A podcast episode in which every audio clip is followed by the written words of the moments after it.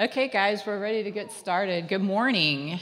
We are going to start with announcements this morning, and I don't have very many. But for this first announcement, I need you to get your phone out. So, the first announcement is that on July 4th, we will not meet here at the GDAC. We will meet at the ranch. We've changed that. So, we're not meeting at North Lakes Park anymore. We're going to meet at the ranch on July the 4th. 11 o'clock, and we're going to do a cookout and we're going to do a communion service. So we want everybody to join us there. The reason you need your phone is because we haven't had very many people RSVP. And we really need you to do that so that we can have the right amount of food. So if you haven't already RSVP, do that on your phone right now and um, that way we can make sure we have enough uh, meat, especially. So the church is going to provide the meat and the paper goods, and then there's a sign up when you RSVP for the other miscellaneous things that we need people to bring for that.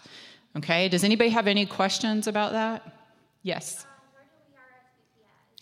Oh, sorry. It's on the Denton North, um, dentonnorth.com backslash dentonnorthchurch.com backslash cookout. No, slash cookout, sorry. dentonnorthchurch.com slash cookout. There we go. That's where you can RSVP. Yes. Is that same thing? We haven't added the food yet. Oh, I thought we had, sorry. Because we, we don't have a good number of who's coming. Yeah, then we'll do a sign up when we know how much of everything we need. There we go. Thank you. Thank you.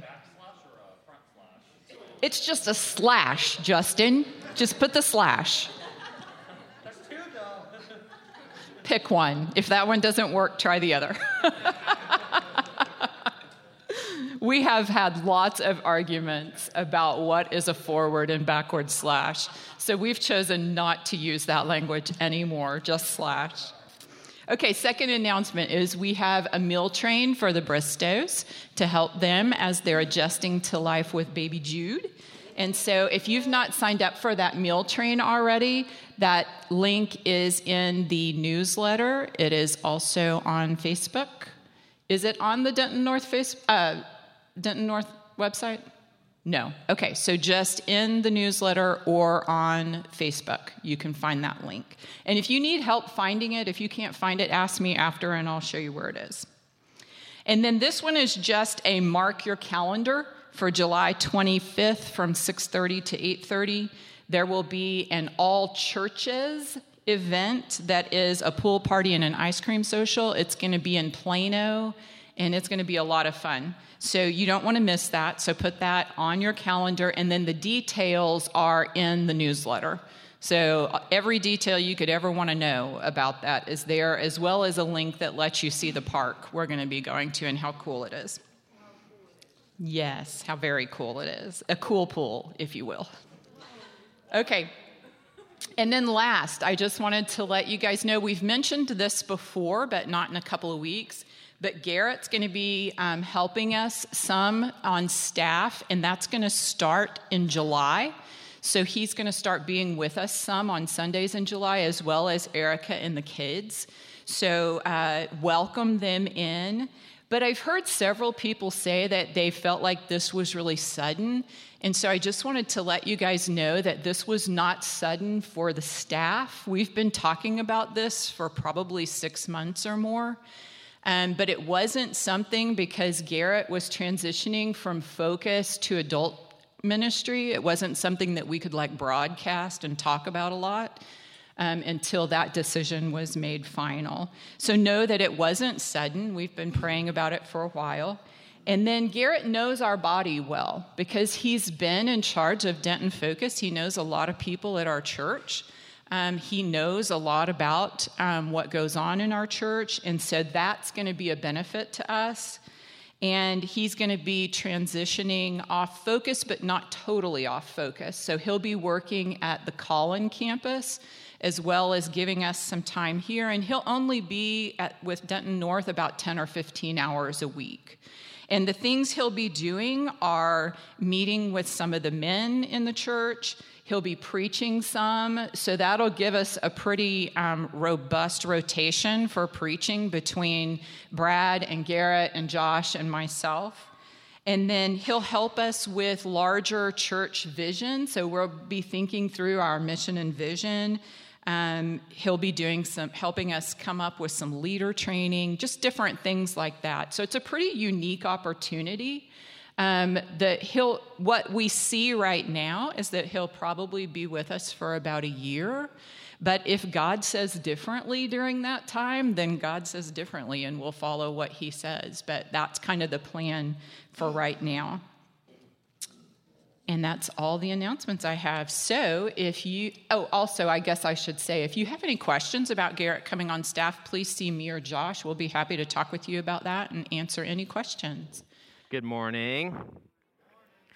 Before we get started, we forgot something really important because we didn't know it was going to happen, but baby Everett is here. So he's so cute. You guys did such a good job. Well done.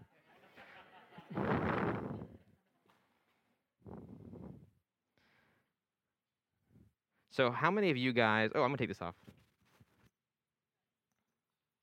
How many of you guys, just by show of hands, have seen the movie Titanic? Okay, sweet. All right, so worse than I thought. Okay. That's not good. All right. Well, let's read James. So today we're going to be in James chapter 1, verses 12 through 18. I should just take a note on who not to hang out with. That's why I did that. Okay, there we go. Brenda's cool, guys. Totally cool. James chapter 1. We're going to be hanging out in James chapter 1, t- verses 12 through 18. Sorry, Sammy. You like walked right into it too. You were so, you're like, yo, dude, love that. Yeah. I was too. Man. So we're going to be focusing on this section today, verses 12 through 18. I'm going to read it real quick. And like last time, I'll, I'll just say that, um, that I'm in the CSB translation. So if, if that frustrates you and you're like, man, what is he in? Just want you to know that. So, verse 12 Blessed is the one who endures trials, because when he has stood the test, he will receive the crown of life that God has promised to those who love him. No one undergoing a trial should say, I am being tempted by God. Since God is not tempted by evil, and he himself does not tempt anyone. But each person is tempted when he is drawn away and enticed by his own evil desire. Then, after desire has conceived, it gives birth to sin.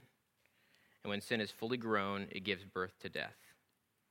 Don't be deceived, my dear brothers and sisters. Every good and perfect gift is from above, coming down from the Father of lights, who does not change like shifting shadows. By his own choice, he gave us birth by the word of truth, so that we would be a kind of first fruits of his creatures. I'm going to say a short prayer.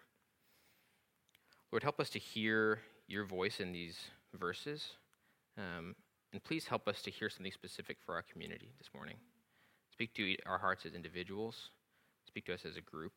Um, and uh, Lord, I just pray that your Holy Spirit would help this not only to be something that we understand, that we take something from, but that goes with us over the next weeks and months and, and onward, that we are changed by your word. Um, Lord, just help us to hear you. Help us to quiet our own thoughts and our own voices and just to hear yours. And um, help us as it as it, the most challenging part is to then follow what we hear and what we learn. In your name I pray. Amen. So just to remind you guys, uh, last week Leslie preached about kind of the first section of chapter one. Um, and some of the key points were really just about enduring trials and God shaping us and growing us through those trials. Something that James talks really strongly about and then kind of mentions quite a bit throughout the rest of the book. Um, and the start of this section is him kind of transitioning from that point. So uh, in verse 12, when he talks about enduring the trials, because when one has stood the test, he'll receive the crown of life that God has promised to those who love him. This is kind of James like transitioning away from talking about that into a new topic, but um, he does that very quickly, very short little transition there.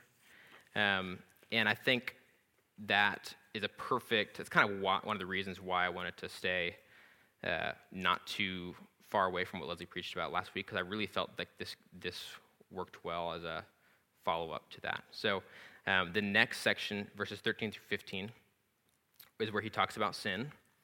And, and your Bible might actually have it broken up in the same way, the way it breaks up the paragraphs.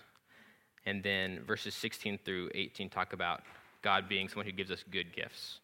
And so, um, one thing I want to take note of, I think is really cool. I'm not going to talk a ton about it, but you'll notice at the end of verse 15, as it talks about um, desire has conceived, it gives birth to sin. When sin is fully grown, it gives birth to death. And then down at the end, when it talks about in verse 18, God gives us gives us birth by the word of truth, so that we would be a kind of first fruits of His creatures. I love how James does that kind of play of birth and birth. One of the things gives birth, but ultimately leads us to death. And then what God gives us gives birth to life. So that's I'm not going to talk a ton about that, but I just wanted to note that while we're going because I just thought it was too cool. It's one of those things that I think only really comes about when you read something over and over. That just did not jump out to me the first couple times I read James, and maybe it did to you guys, but I think that's something that's so cool about the scripture. The more we read it, the more things will jump out to us. Different things hit us at different times, either because of the season in our life that we're in, or because we're just paying better attention. Who knows? So um, I decided to do something crazy this week and have points to my sermon, to have some points to it. So, never been done. Um, the first point is that good things and only good things come from God.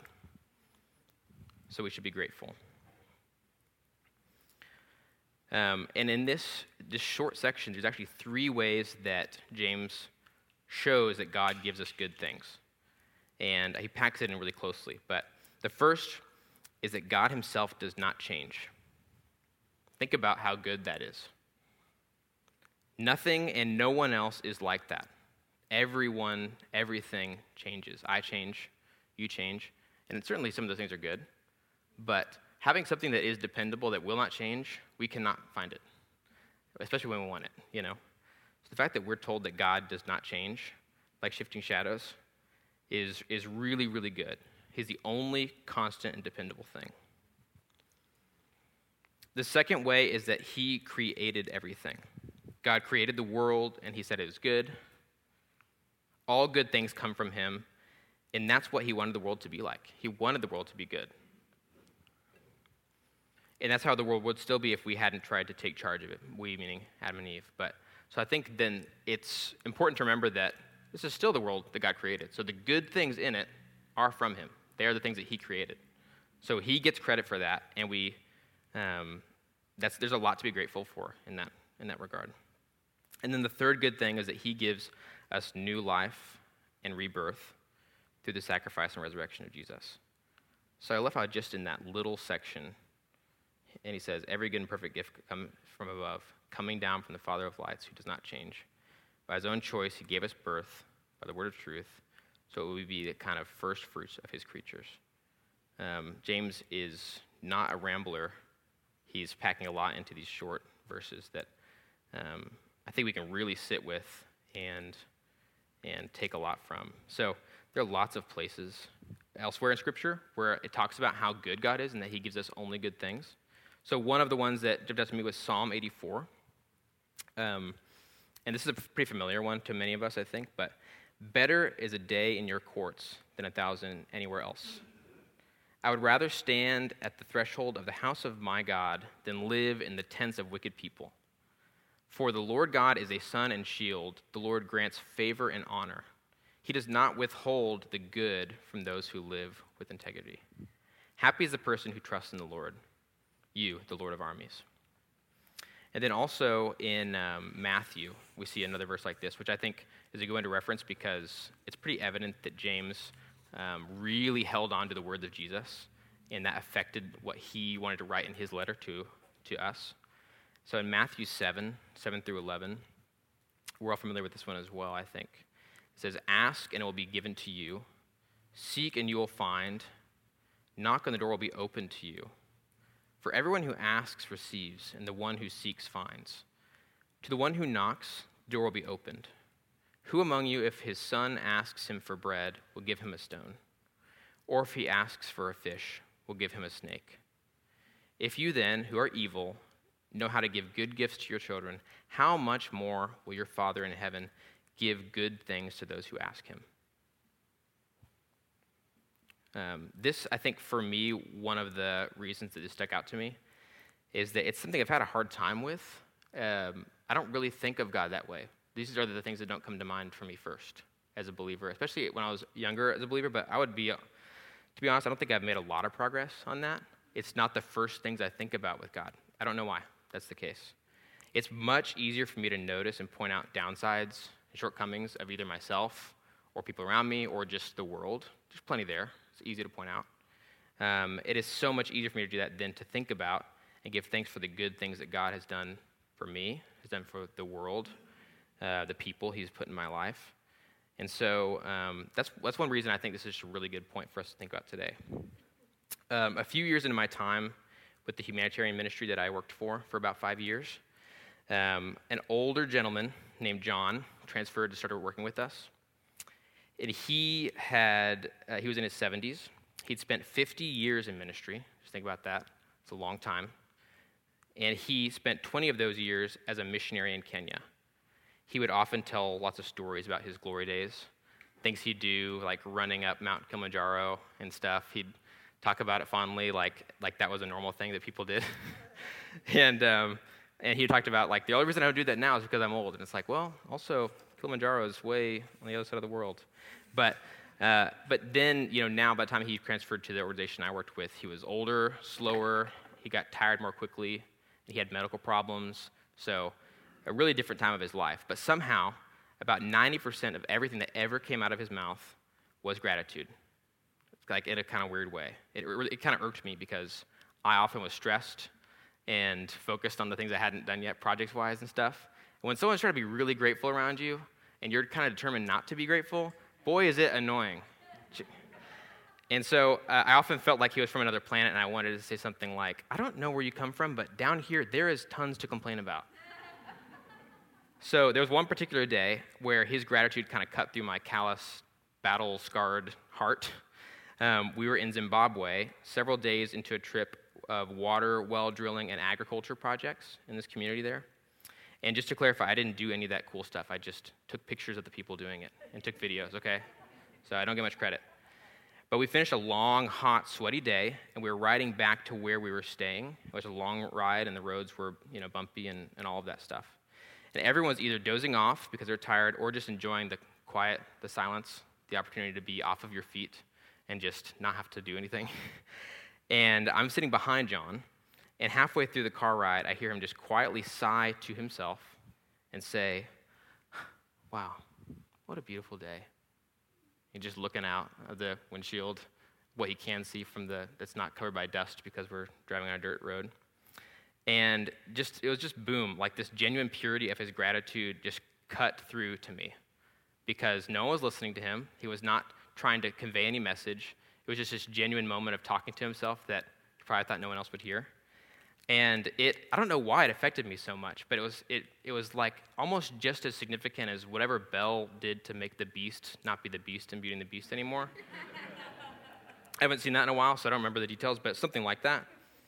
And it, and it stood out to me because, not because John was like in this situation of like, he's so brave for being grateful in the face of like imminent death or anything like that. It was this very mundane moment of all the things that had happened that day. But it was also much more convincing to me because I was like, why am I not like that? Like, it's not like I have to really look and see. That's so, that seems so hard. It didn't seem that hard, but it was very genuine. And, um, and I also was like, and did I not just witness people getting like a sustainable source of water for the first time and like food, a sustainable source of food and agriculture? And that was so easily kind of lost on me. Like, I was just tired and grumpy. And his, his ability just to be grateful in the, in the midst of that, to me, has really stood out. It's one of the funnier stories about that, but there's plenty of quirkiness that he, he has that I'll tell you more stories later. But I, I just have to think from that that uh, we have to work to be grateful to God, at least to start. I don't think we end up accidentally being somebody like John. Um, I think it takes a lot of work and takes actual purposeful trying. I don't think we accidentally be that way, okay? Um, and with how often we're told that good things come from God, it's kind of a wonder to me why it, it's so hard for us to be that way and be positive and be grateful. So I want, to, I want us to try that now. I'm just going to give you like one minute just to write down three things that you feel like God places on your heart to be grateful for. Could be a person in your life, could be something simple like shelter, etc. What things come to mind for you that you want to be grateful for today? And just jot those down, um, and I'll just give you a silent moment.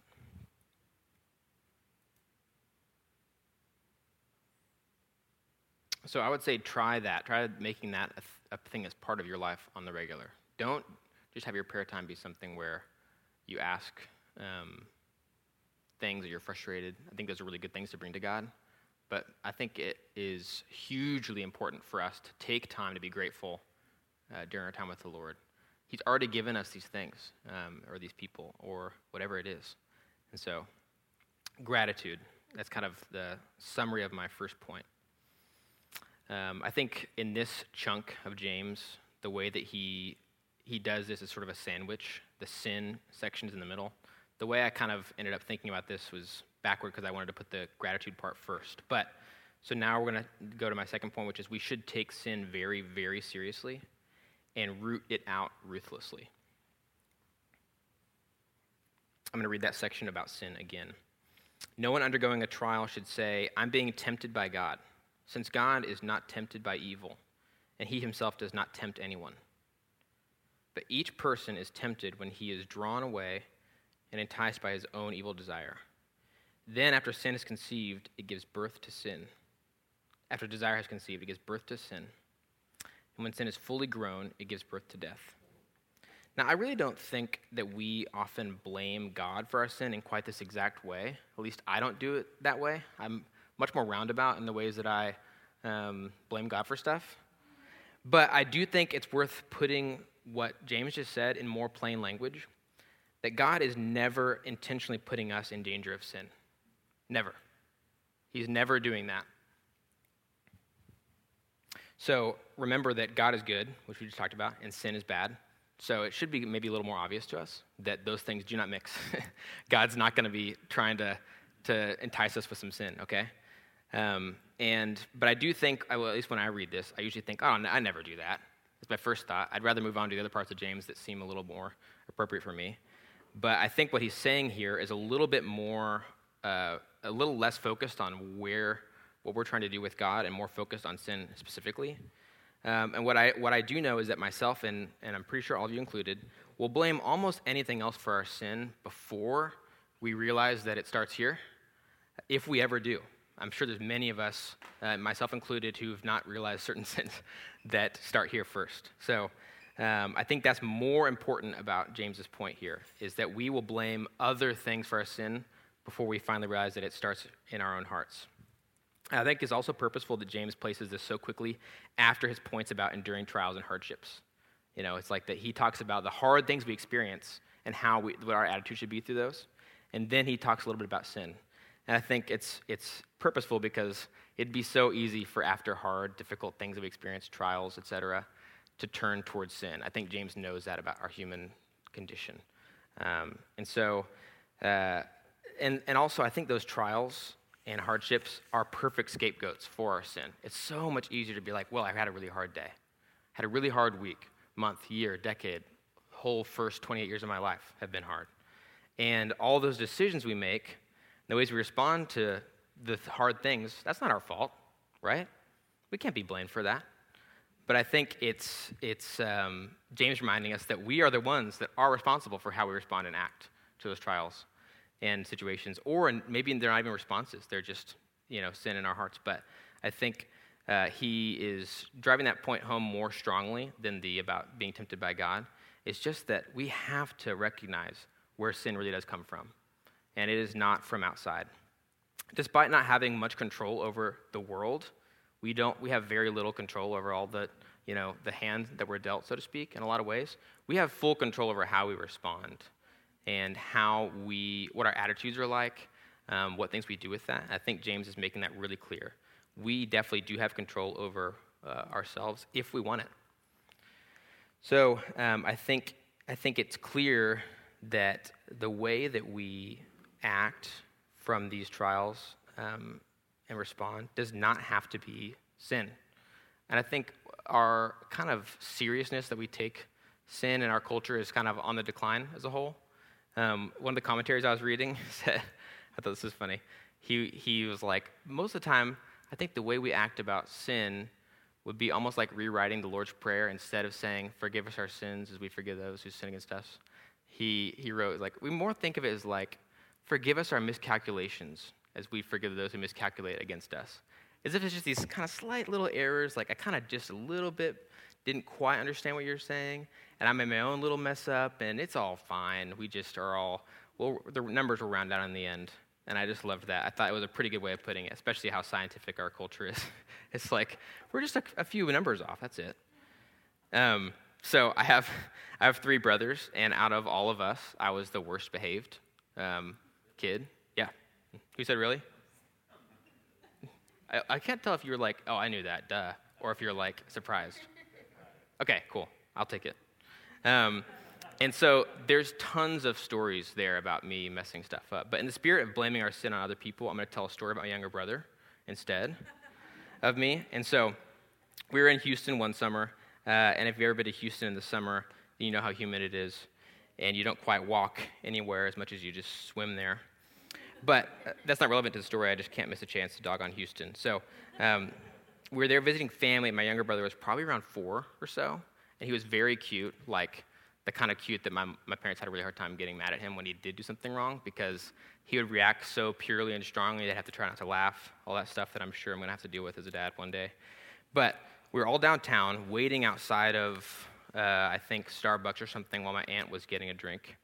And my younger brother Judah was so bored and, and started getting that kind of curious stage that he started getting a little bit too close to the street. And so my parents then told him not to go past the fire hydrant to give him a buffer between him and traffic. And after a few more minutes, my parents looked over, and Judah had crept all the way to the curb, very close to traffic. And my mom jumped up, ran over, and grabbed him. And she immediately started disciplining him and saying, like, Judah, why did you do that? I told you not to go that close to the street. Why? And he responded, My bones made me do it. and I just thought that story has like been famous in our family for a long time. Is that not so like the Adam and Eve kind of response? Like, the snake gave me the fruit and made me, you know, convinced me to do it. Or the woman you put here made me eat the fruit. But I just love that in his desperation, without anything else to blame it on, he blamed his own like anatomy.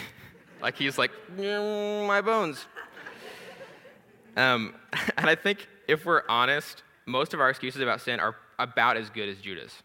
You know, it's like, well, just my bones.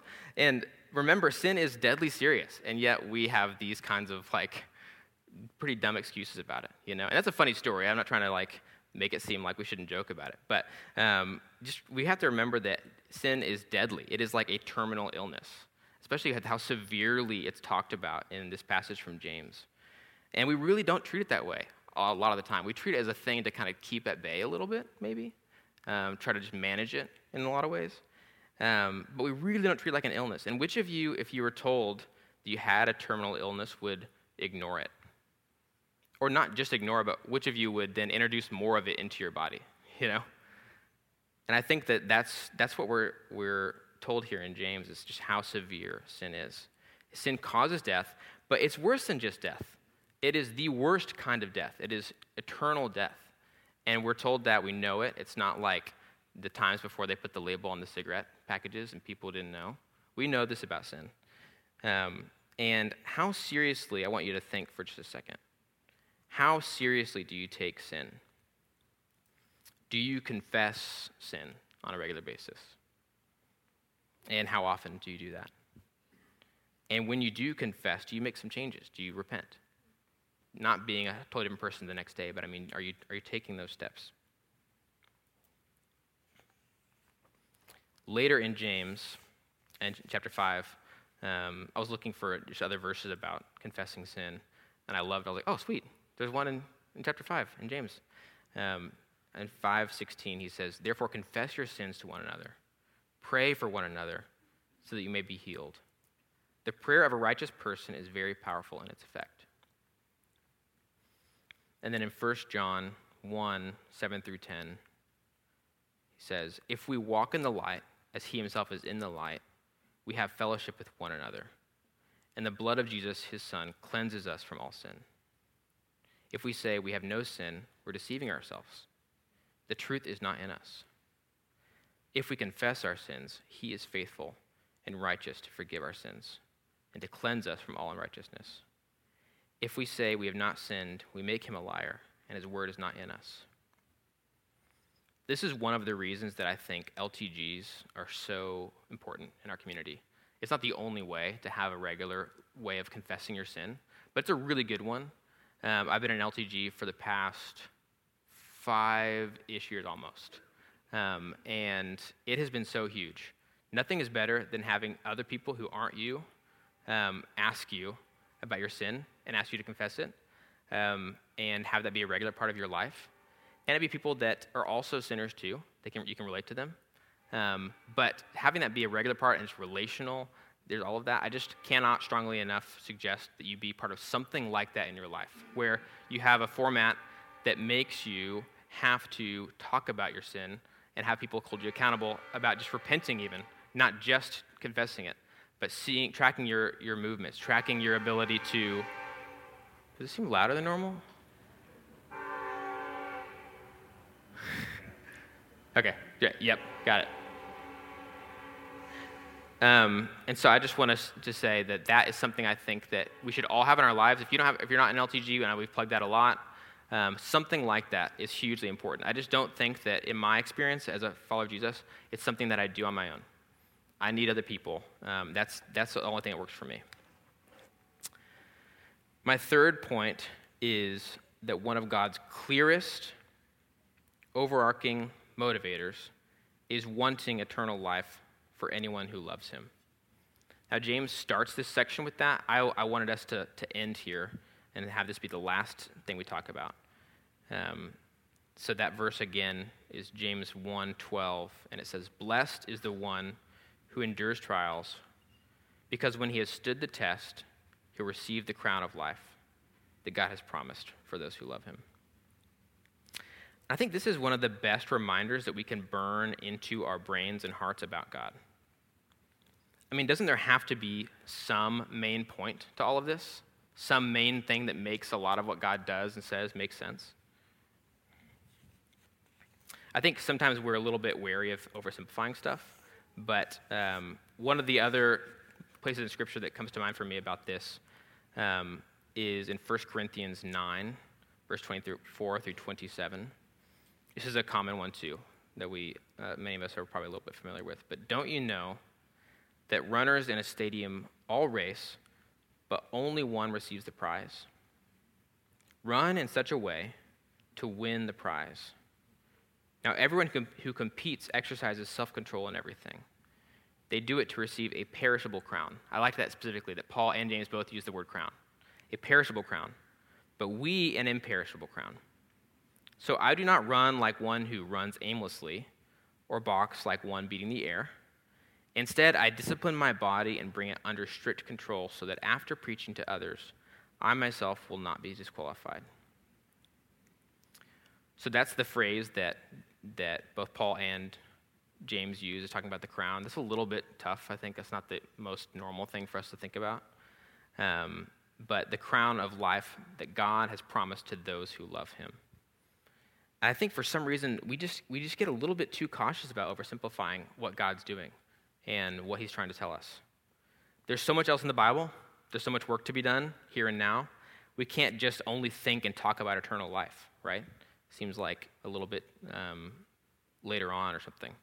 And even God has more to talk about than just that in the Bible. But I believe that's true, but at the same time, I would argue that God's desire for eternal life for anyone who loves him makes everything else make sense.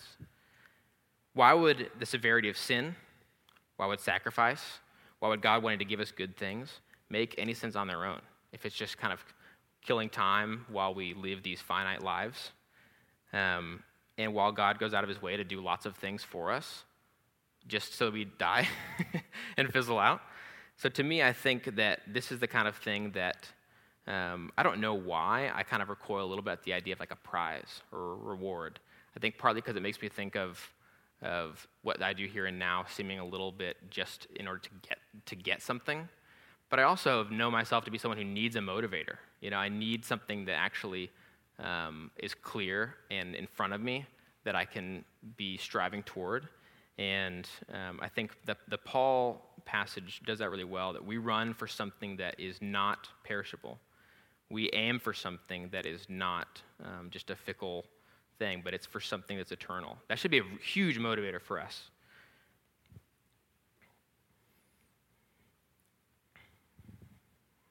I also think it makes a huge difference in our own struggle to even follow Jesus because um, if we're just following him, we just use that phrase a lot. It's like, where are we following him to? Like, what are we, where are we going? What are we going for? It makes it hard to even know where we are. So I think just recognizing that, like, oh yeah, there, there is this motivator behind all of that. Um, it's eternal life with, with God. And that makes his love for us make any sense at all. And it makes it something worth striving for. I mean, it's a life or death thing that we are living this life for, following Jesus about. It's life or death.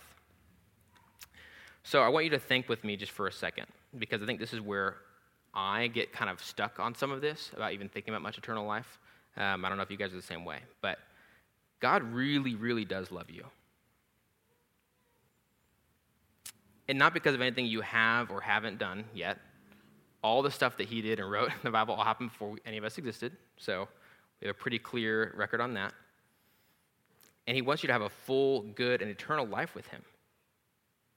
Do you actually believe that? Think for a second. Do you really believe that he loves you? Because he really does. Just let yourself sit with that for just a second.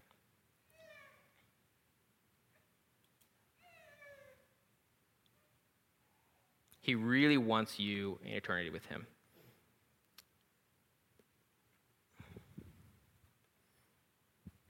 And I think that's something that um, makes this whole section kind of make sense as well. That's what God's main motivator is, so James puts that first. And then talking about what really gets us down, what really risks our death, our, um, the chance of us not spending eternity with, with God is ourselves. It's sin right here um, not staying focused on what God has for us. And then the reminder of, of being grateful um, that every good thing, not just eternal life, but the good things we experience now here on earth, come from God. So, just to recap some of the main points good things and only good things come from God. So, let's be grateful to Him. I think that's a better start. Sometimes for me, if I think just about sin first, uh, I never get to being grateful because I started thinking about all the things that are wrong with me. Second point to remind you, we should take sin very seriously and take steps to root it out ruthlessly. And the third one, just do not forget that God really loves you and He really wants eternal life for you. I thought a good thing to close things out would be to read this same passage, but in the message. Some of you may have already done that, um, but I just thought we'd take the exercise to um, see how different translations take some of these passages. So I'll give you a second if you want to switch over to that on your phone, if you're a phone Bible person.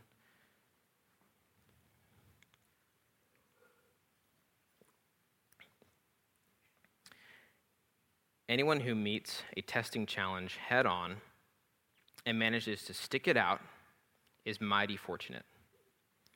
For such persons loyally in love with God, the reward is life and more life. Don't let anyone under pressure to give in to evil say, God is trying to trip me up. God is impervious to evil and puts evil in no one's way. The temptation to give in to evil comes from us and only us. We have no one to blame but the leering, seducing, flare up of our own lust. Lust gets pregnant and has a baby, sin. Sin grows up to adulthood and becomes a real killer. So, my very dear friends, don't get thrown off course. Every desirable and beneficial gift comes out of heaven. The gifts are rivers of light cascading down from the Father of light. There is nothing deceitful in God, nothing two faced, nothing fickle. He brought us to life using the true word, showing us off as the crown of all his creatures. God, help make this true in our lives. Help us to really take this in. Um, whatever thing blocking any of our understandings about you or about this passage here, for some of us, it might be like me, where I have a hard time being grateful and even believing that you um, really love me and want eternal life for me. Others of us, it might be the um, sin aspect, and, and you have sin, we have sin that we need to recognize is from us. But Lord, whatever it is, please, please help us break down those barriers, recognize what they are. Show us, um, show us what they are, and, and, and just help us to move toward this more holistic picture of, of what we're being shown here in James. Um, it's not just to avoid sin, it's to get to spend eternal life with you, Lord. Lord, in our community and our culture, um, obviously there's lots of changes that happen over time, and and um, and help us just to be people who don't get swayed one way or the other. God, help us to really hear your voice and follow your Holy Spirit first.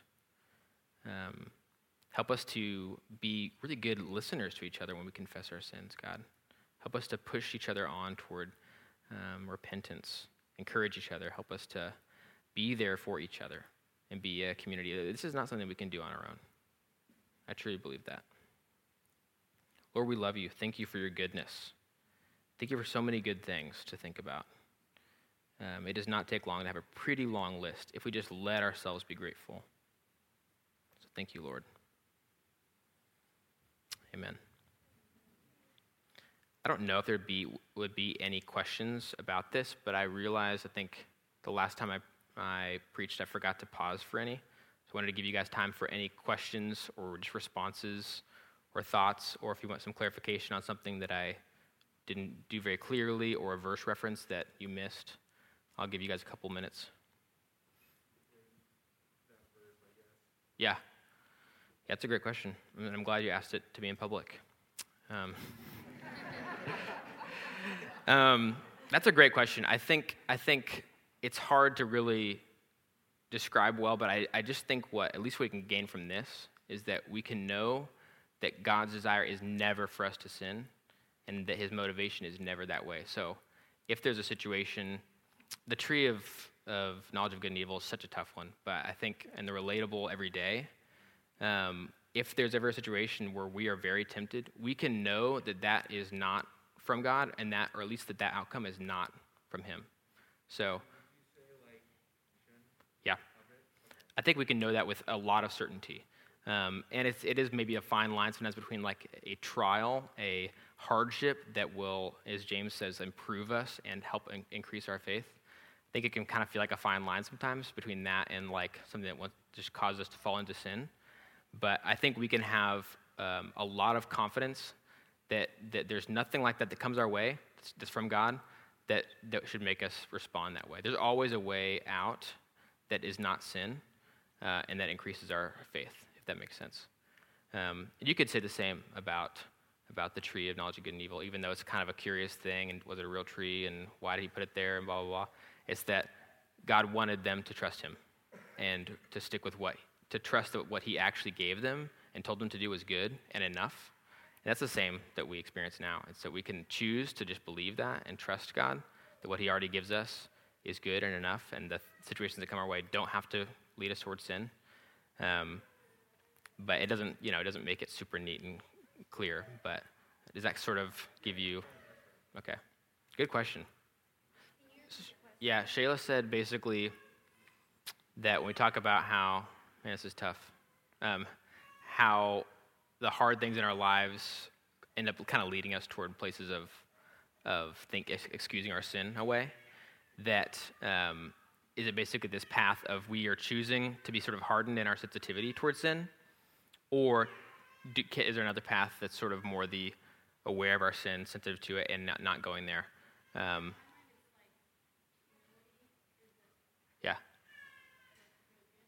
yeah. Yeah. Yeah, yeah, yeah. so she said basically, this is kind of funny. It's like I'm translating, you know? Yeah. Um, that one path is like humility when we're faced with something that causes us toward, like, to, to be tempted toward sin. That one path would be something like humility, and the other path would be something like pride, and that, or you could probably add a few different words there, but the idea that any situation that comes our way is has paths to, to it where we can humble ourselves and um, ask God to help us, and it doesn't have to lead towards sin. But that's a good thought. Anything else? Anyone else just not want the awkwardness to end? Just kind of wants it to last a little longer? That's how I feel. Oh, sweet. Yes. Kissed. That's right. Yeah. Okay. John didn't kiss me in that story, when, but this, the same kind of transformation happened. The beast in me was turned into that like handsome, muscular man. so, yeah. But no kissing.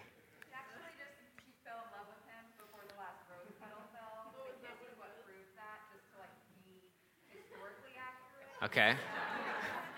Right.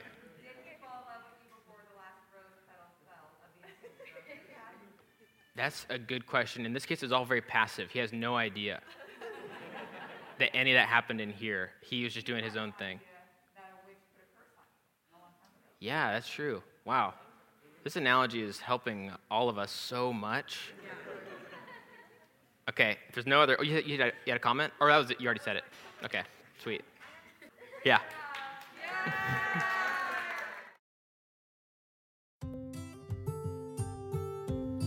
Thanks for joining us for our sermon podcast.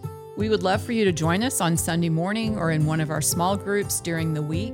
And you can get more information about that at dentonnorthchurch.com.